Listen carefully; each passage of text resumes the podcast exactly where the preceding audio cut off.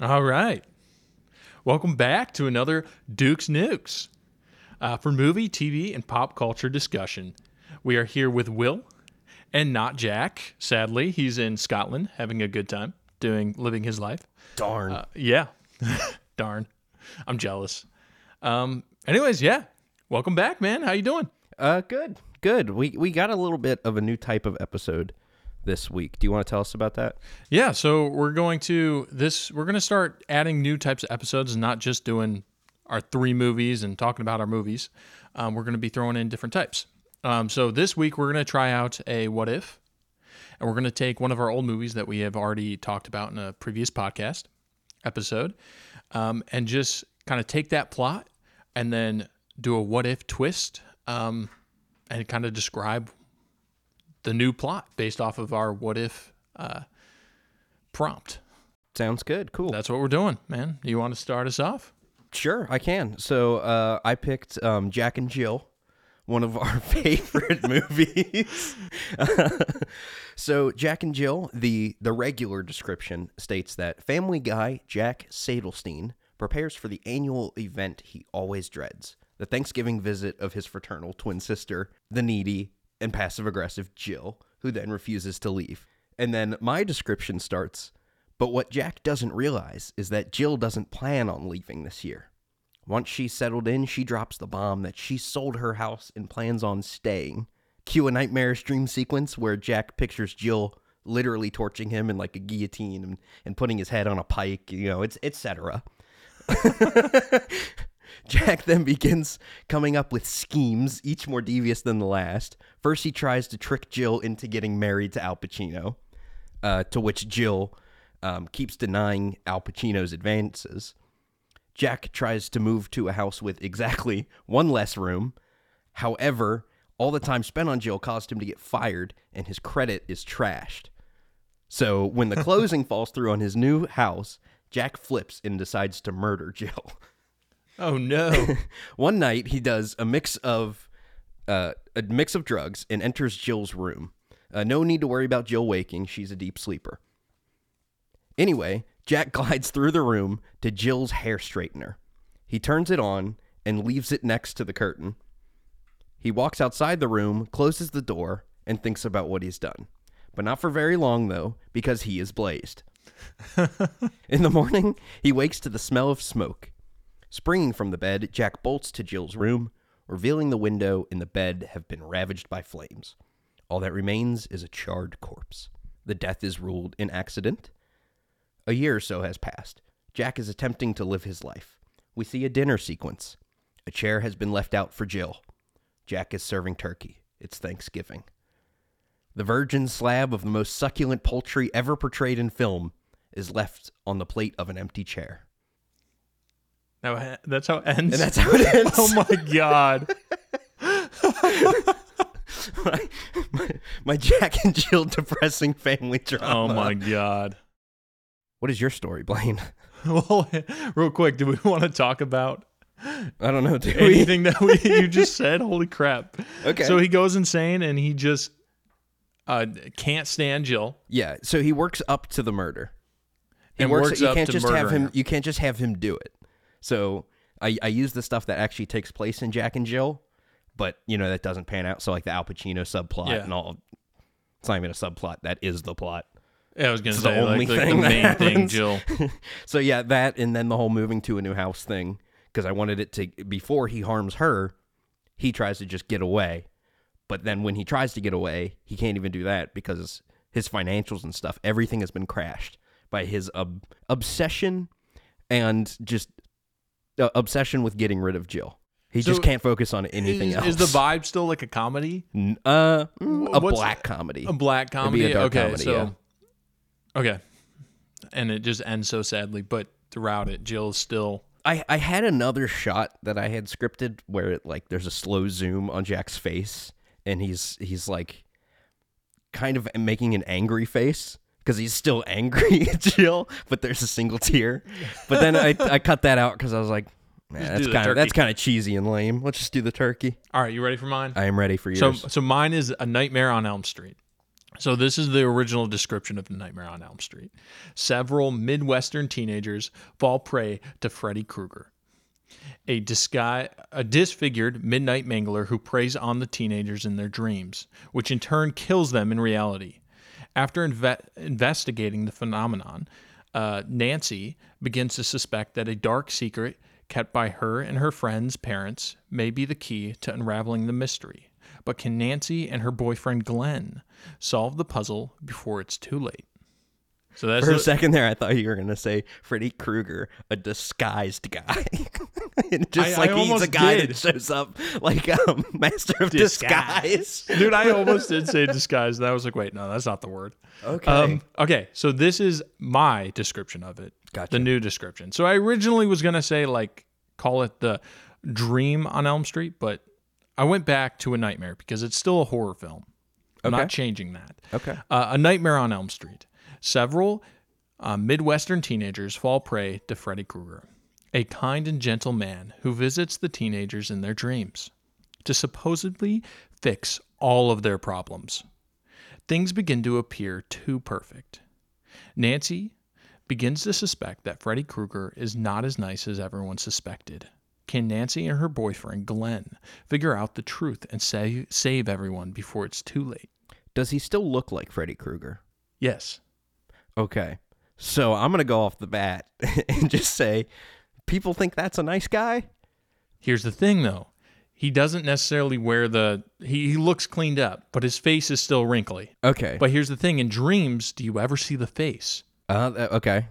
Very good point. We're getting into some David Lynch territory. We're getting Be into careful. This is dreams, man. Be careful. So, okay, so let let's get into the uh, actual plot here a little bit and kind of just describe. It starts with a. So it's going to start. The film's going to start just like the original film, right? So the film opens with a bizarre sequence where we have uh, un, unidentified individual who is forging a strange weapon. Um, this time, though, it is a gauntlet with sharp knives for fingers. Tina, a young girl in a nightgown, is wandering through a meadow on a beautiful summer day. A man begins to appear in the distance and waves a greeting. The scene cuts to Tina sitting next to the man and telling him her problems. Tina wakes up sitting in bed laughing. Tina's mom, mother, comes in her bedroom, alerted by her laughing, and notices that Tina's nightgown looked different. It had changed colors, and a new pattern of four lines across her stomach was now visible. So the pattern, so the scratch from the claw is on the the fabric this time. Yeah. like it's on the dress. It's it's not actual. She's not actually cut yet. Okay. But the pattern is across her nightgown, Oh, symbolizing the what's to Ah. come. Right. And instead of a glove, it's a gauntlet because this is a more dreamy and more. Everything's clean. What what is the difference between a glove and a gauntlet? So, uh, gl- uh, glove is more of just like the fabric. It's the fabric, right? It's Okay. how what it's made out of it. Gauntlet's more like plate and Oh, like a knight's gauntlet. like a knight's gauntlet. Okay. Where a glove in the movie is just like beat up and just like a winter glove. Where this is more of a like he's forging this. Okay. Gotcha. He is put together and he is forging this thing. So with that, uh, kind of describing that scene real quick. I hopefully I'm not going in too much depth, but like when they cut to they're in a meadow and then they cut to them talking, it cuts to more of like a street or an alley, and it's very clean, very beautiful out, but it instantly cuts and they're just talking because dreams cut, right? yeah. they're not fluid. So um, they're just talking, and all you see is the back of this um, man, and they're and she's just sitting there talking and saying all the problems, and he's listening and helping her through it. Um, Tina then meets her friends at school. Um, the next morning, her boyfriend Rod, her best friend Nancy, and Nancy's boyfriend Glenn. Um, dude, stop. um, Nancy and Tina discover that they have both had the same dream uh, about a man who let them talk about all of their issues. Um, Glenn and Rod don't really say any. He's a therapist. Yeah, He's a dream much. therapist. Pretty much a dream therapist. Bear with me here. Okay. Now, Glenn and Rod, uh, they're guys, so they're not going to say they, they had the same therapist, but they did. Okay. Okay. Um, after that scene, uh, they all decide to go back to uh, Tina's house and just hang out because mother's uh, their mother's out of town, right? They're gonna go chill. Um, Rod and Tina then go upstairs into the bedroom and have sex. Um, while Nancy and Glenn uh, sleep separately downstairs, Nancy resists. Nina and uh, Glenn just don't mess around. That's the end of that. Um, Nina, you- uh, Nancy, Nancy, sorry. Following the the formula though. I'm trying to follow the horror formula, a little bit. Yeah. Yeah. So, anyways, Rod and Tina go upstairs and they have sex. As they all fall asleep, um, strange thing, strange things start to occur. So Rod begins to sleepwalk and ties Tina up to the bed. When Tina awakes, she sees Rod coming at her with a gauntlet and knives Mm. on the fingers. Tina begins to scream, wakes up Nancy and Glenn. They both run up to find Rod, Rod shredding Tina from her eye sockets to her stomach. Jeez, dude. Tina is dead. Oh, we didn't get that. Rod wakes up to find Nancy and Glenn running to call the cops and a dead Tina below him on the bed. Okay. This is where the slasher comes in. Got- So mm. really. So instead of um, the nightmare and him, um, Freddy killing them, he is controlling them through their dreams and having them kill each other. Oh, okay. So it's like Nightmare on Elm Street Part Two. Okay, I see. I haven't seen. Part Two is the weird one where he like tries to like possess the the ki- the main character. He's like, Okay, "You gotta become me" or something, okay, and he okay. a bunch of weird stuff. No, so you'd like that one then. I might like that. Yeah. So this is, but I have a little bit of a twist because it's not just Rod. So, Gotcha. so they start. They go to the police station. Nancy is giving her account. Um, obviously, Rod is put in jail for murder. Um, and but Nancy feels like he wasn't being himself. Like it didn't. It felt weird because he was clearly like not awake. Um, so she had a feeling that something else was going on. Reports start to come out daily um, about people killing each other. And they're killing them in the same way from the eye socket to the stomach with knives for the hand. And murders are coming up throughout the town, and everyone's going to jail, and people just keep dying, and we don't know why. As this is going on, um, we continue, the people in the town continue to have dreams of this man, therapist. Mr. Therapist. And naturally, they start talking about the murders and they start asking him what to do, how to say, or whatever. And they're he's helping them through it. Whoa. Yeah. So he's helping them through these murders and like giving them advice. And no one's no one's really piecing together that everyone's having the same therapist dream. um, Is it because the men won't talk about it? Is that why? Probably. anyway, but Nancy, Nancy starts to question this man. oh, all right, all right. So Nancy um, begins to Uh, figure final out. girl, final girl behavior. Oh, Yeah. back to the formula. So Nancy begins to figure out that everyone's having the same dream. Whoa. so she gets Glenn um, to go back um, to her place, and they have a plan. And she's going to go to bed and going to uh, told Glenn, "Hey, wake me up after this certain time. Make sure I'm okay. Whatever." Um, so she goes to sleep, meets the man, and she's like starts to get um, starts to ask questions and tries to see his face because she hasn't seen his face yet. okay. While she's trying to see his face, Glenn falls asleep Ah. naturally. Yeah. And then um, Nancy, we cut back to Nancy, and she finally gets a glimpse of his face. And it's that wrinkly ball sack face. Disgusting. and as soon as we see that face, We know it's We- bad news. we jump back to Glenn. He is sleepwalking and he is choking Nancy out.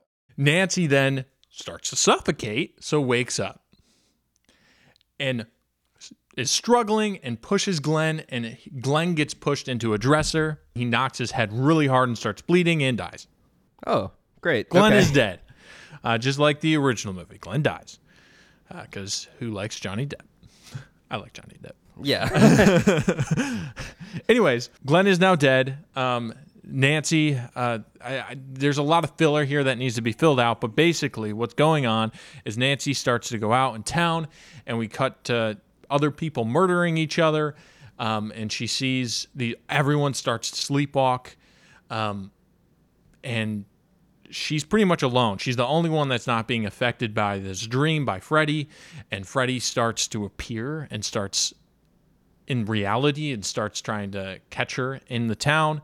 Um, anyways, it ends with Nancy leaving the town. She runs away, she escapes, and it cuts to uh, the closing scene with Freddy pretty much hovering in the town with everyone dead. Everyone has been murdered, everyone has been slashed to their stomach, everyone is just lying at his feet while he watches Nancy run away, which is a perfect segue to a sequel if everyone anyone wants to do a sequel. Um, anyways, though, the the idea here and the theme that needs to be built up through my plot holes is that as people um, get as people dream and see Freddy and as he controls them, he gets more powerful.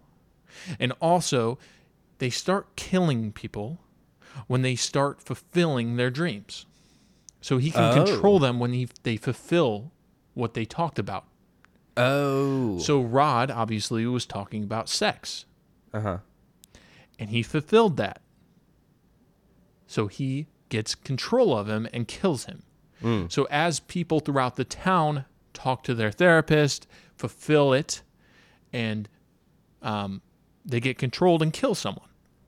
Um, and as that happens and as that occurs, Freddy continually gets stronger and he begins to be able to control more people at once and starts to begin to come into that town because it's really just that town that he can control and has controlled and is is powerful of. So that's how it ends. Everyone's dead and Nancy's running away. Oh, fun. So yeah, that that's that's the my twist. I like how you kept the spirit of the original ending, where it's very much sequel bait. Yeah. Which I've actually been doing a lot of research recently on that ending, and apparently nobody likes it.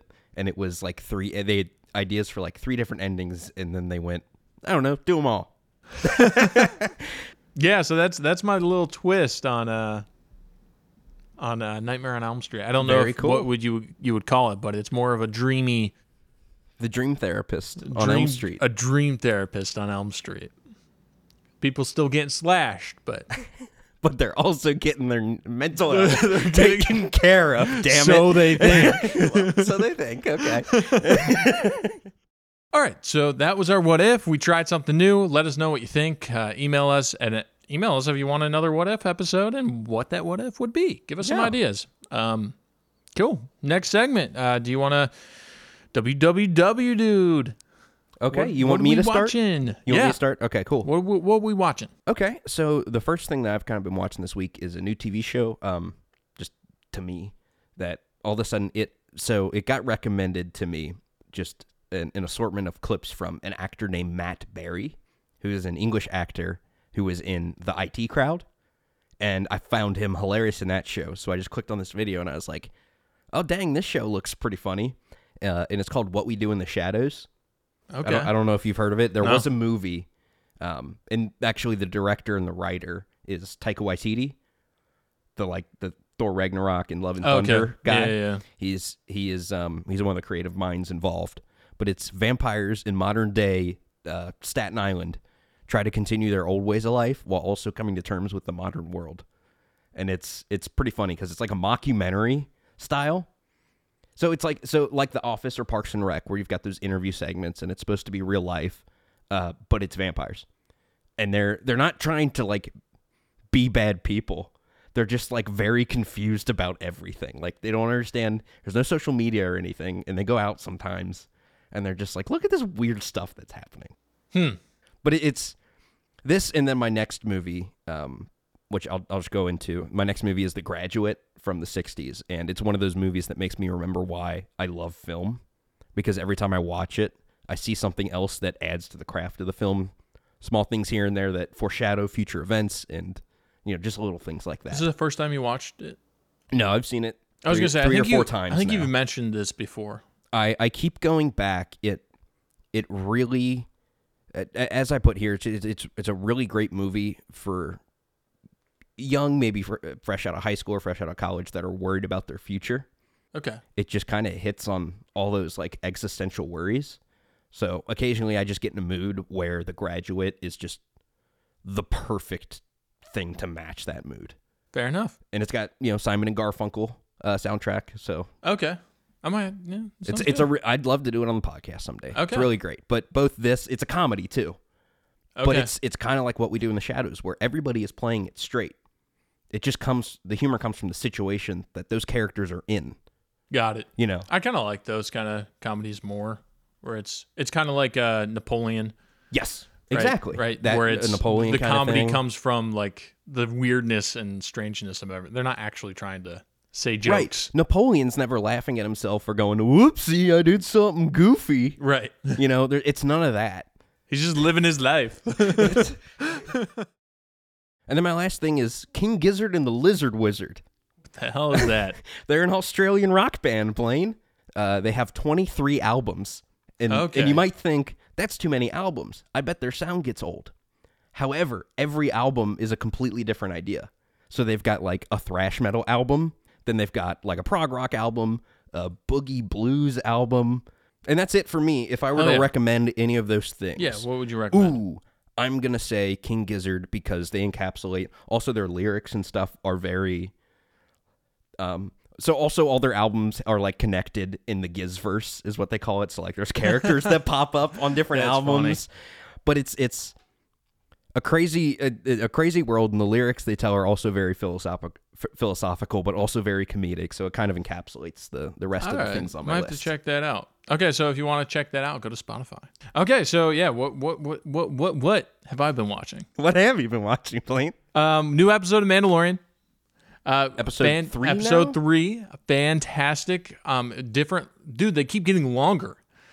We're now at um, it was a 58 minute episode Oh wow! for Mandalorian. What did it? Did it start at like forty minute episodes? It was like 30 minute episodes. Whoa. 35 minute. And then episode two was like a 48, and now it's at 58. So they keep adding 10 minutes.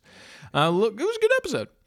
Um, I watched I watched uh, Chris Rock's Netflix special. Yeah, you said you'd watch that. Um, it was good. Yeah, there I- were it's some not lulls. my type of comedy. He was funny, but um, it's just not my. He's he's very. uh, he just goes for it, man. He does. He just but goes he's for it. also it. Dave Chappelle has this kind of like relaxedness, but it also seems like every little minute of his things are meticulously planned, but he pulls it off so effortlessly. Chris Rock kind of feels like he's got bullet points, Yeah. and he just goes out there, does his thing, and hits bullet points. Not that there's a right or wrong way. No, no, it's just his style. It's just different. It, different approaches. At Yeah. least that's that's that's the feel I get from watching him, and I just I think I prefer Chappelle. But yeah, Chris Rock had some good moments. He did have some good moments. It was fun. It was good. To, it was a good one. Yeah. Uh, I we finished Parks and Rec. All right. How, We're done. I, a great ending. I I love that ending. so Parks and Rec versus The Office. Parks and Rec. Okay. I don't think I would ever have said that. I, I like I tried to do it um long time ago. I tried to watch Parks and Rec, never got into it, and I was like, Office is so much better. Re- watching Parks and Rec, totally my style. Yeah. totally way more me. I could watch Parks and Rec again. I don't know if I would go back and watch all of The Office again. gotcha. Um, especially those last two seasons of The Office were just That's I've never been able to finish them. it's brutal. I, I've seen all of it, but it's brutal. Um, and then last thing that I have on my list, we started watching Sh- Schitt's Creek. Um, so that's our next show that we're going to be hitting up. Heard very good things about that show. I've watched- People really like that. show. Leah's seen most of it, Okay. and I've seen. I, it was one of those. Uh, she's watching it, and I come in and I see an episode or two, like halfway through the show. Okay. So I've seen bits. I think Leah's seen all of it. Um, so we're starting it from the beginning, so I can see all of it. So hopefully, I I enjoy the characters. The characters are so much fun.